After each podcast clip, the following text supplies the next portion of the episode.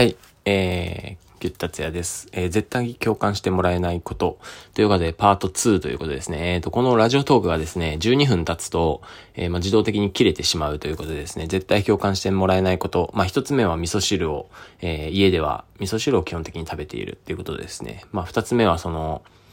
えーと、人間関係にコスパを感じてしまう自分と、えー、そうですね、あ、そう、結婚しないみたいな話をしたんですね。そう、それについてこう話してたらじゅうにふん経ってしまいましてですね、パートツーということを、えー、初めてやっておりますが、そうですね、その人間関係、まあ、パートワンでどんなことを話していたかというと、えっと、まあ、そのアベマ ティーブイ で、えー、コスパ、あ、親友っていうのはコスパが悪いっていうのを話していて、まあ、そこに僕はすごくその、親密感というかですね、こうすごくわかる部分もあるんだけれども、自分でもそれをこう否定している自分っていうのもすごく感じているって話をしていました。でですね、えっと、まあとはいえ、まあよくよく考えてみると、この人と、まあだからかか結論から言うと多分尊敬できる部分がある人ってことなのかな。尊敬できる部分があるとか。まあ、この辺がすごくコスパ感があるんですけど、まあ、そういう人と一緒にいるっていうのは、なんか特にそこ、そこの一回一回の意味に有意義性を感じなくともですね、えっと、うん、あの、こ、あの、コスパ関係なく、えー、つまりそうですね、つ、つまりコスパ関係なく一緒にいれるなっていうのは、えー、肌感としてはあるなって思っています。うん、な、なので、こう、なんとも言えないですね。こう、コスパだけではない。っていうのはすごく自分の体でも分かっている。まあそれが僕にとっては尊敬なのかな、わかんないですね。うん、はい、っていうような感じです。まあどこかでやっぱそのまあコスパが悪い、コスパのことを考えていると、まあ頑張っている自分っていうのが多分いて、まあそれが可愛かったりもするのかもしれないんですけど、そういう自分が好きっていうのがあるのかもしれないんですけど、でもどこかでその精神的負担とかですね、肉体的負担のこの、なんていうんですか、歪みみたいなのがですね、こう、いつかどこかで来るので、えー、それをこう中和させるため、中和させるというかですね、そこにこう何か意味のないものを感じるっていうのはすごく大切なのかなと思って。ちょっと話は飛ぶんですけど、僕、まあダンスやっていて、ダンスを作ってたりしてたんですけど、まあすごくエンターテインメントとしてなんか意味のあるものとか、意味のあるっていうのはそのストーリーとして意味のあったり、うーん、うん、なんかそうですね、ストーリー的なものを感じて考えてたりするんですけど、あのー、最近本当にいちがつからさんがつまでですね、ちょバタバタしていて、本当に大変な時、まあその精神的にも結構、まあきついわけじゃないんだけれども、まあ大変につ、まあ疲れた時があってですね、その時にこう音楽を聴いていたりとかですね、まあその特に意味のないダンエンターテインメントとか、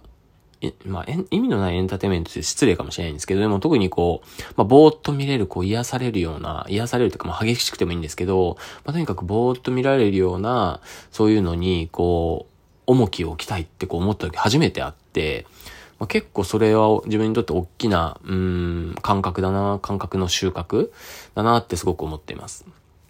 まあ、なんでかっていうとですね、えっと、まあ、世の中にはすごくこう、忙しくしている人とかですね、えー、まあ、そういう人に限ってこうお金、お金持ちだったりするので、まあ、そういう人たちがいる中でのエンターテインメントっていう、げ、え、エンターテインメントというか、アートですかね。芸術的な空間、アーティスティックな空間、そういうことも一つとして担って、まあ、そういうこう、世の中でこう、頑張っている人たち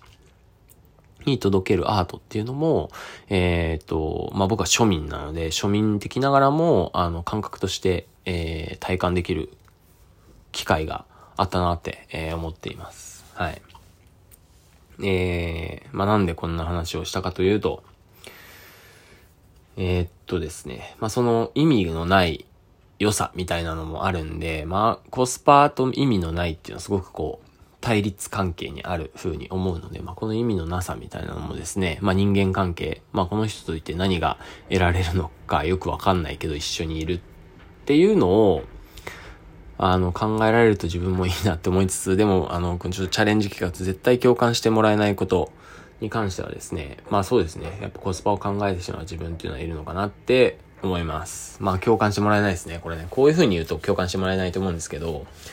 うん。まあ、自分の時間、結構ね、世の中、今、一人でも、一人でもいろいろできちゃう時代だと思うので、まあ、そうですね、そうだ。なんか、それで思った時に、自分のことをこうなんか持ち上げるわけじゃないんですけど、自分なんかこう能力のあるこう人たちとこう協力して何かをやりたいっていうのは最近思ってますね。まあ、割と自分で一人でバーってやっちゃうタイプなので、あのそういうこう面白い能力のある人たちと一緒にまあ協力関係を結んでやるっていうのはまあ結構テーマなのかもしれないですね今。うん、はいはい。というわけで絶対共感してもらえないこと、えー、ちょっと多分分かっていただけないと思うんですけれども、皆さんの中にもですね共感してもらえないことってあると思うし、まあ、人間ってそもそもえっと分かり合えないと思うんですよね。で結婚がそのあ結婚の話をしなきゃいけなかったね。結婚がその最たるものだと僕は思っていて、まああのまあ、法律的に、えー、時間を共にするっていうことを約束され、えー、まあただ他人なんでね、えー、そして人間なんで必ずこう見たくないものを見てしまう。で誰かがすごく言ったい言った言葉ですごく僕はあのなんだろうちょっと感動した言葉があって。えっと、一語一句は覚えてないんですけれども、その結婚っていうのは、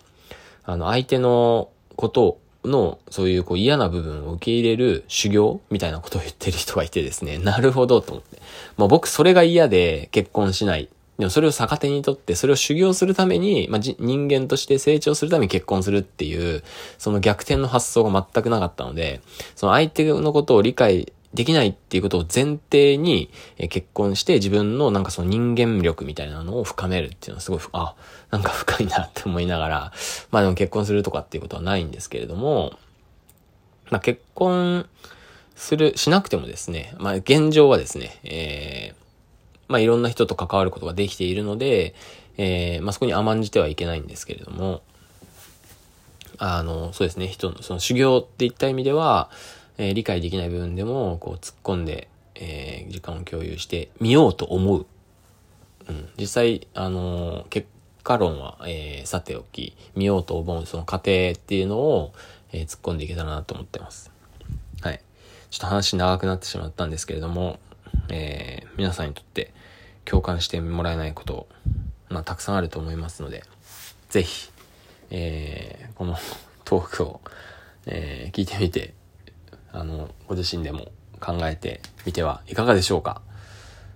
はい、以上でございます。ありがとうございました。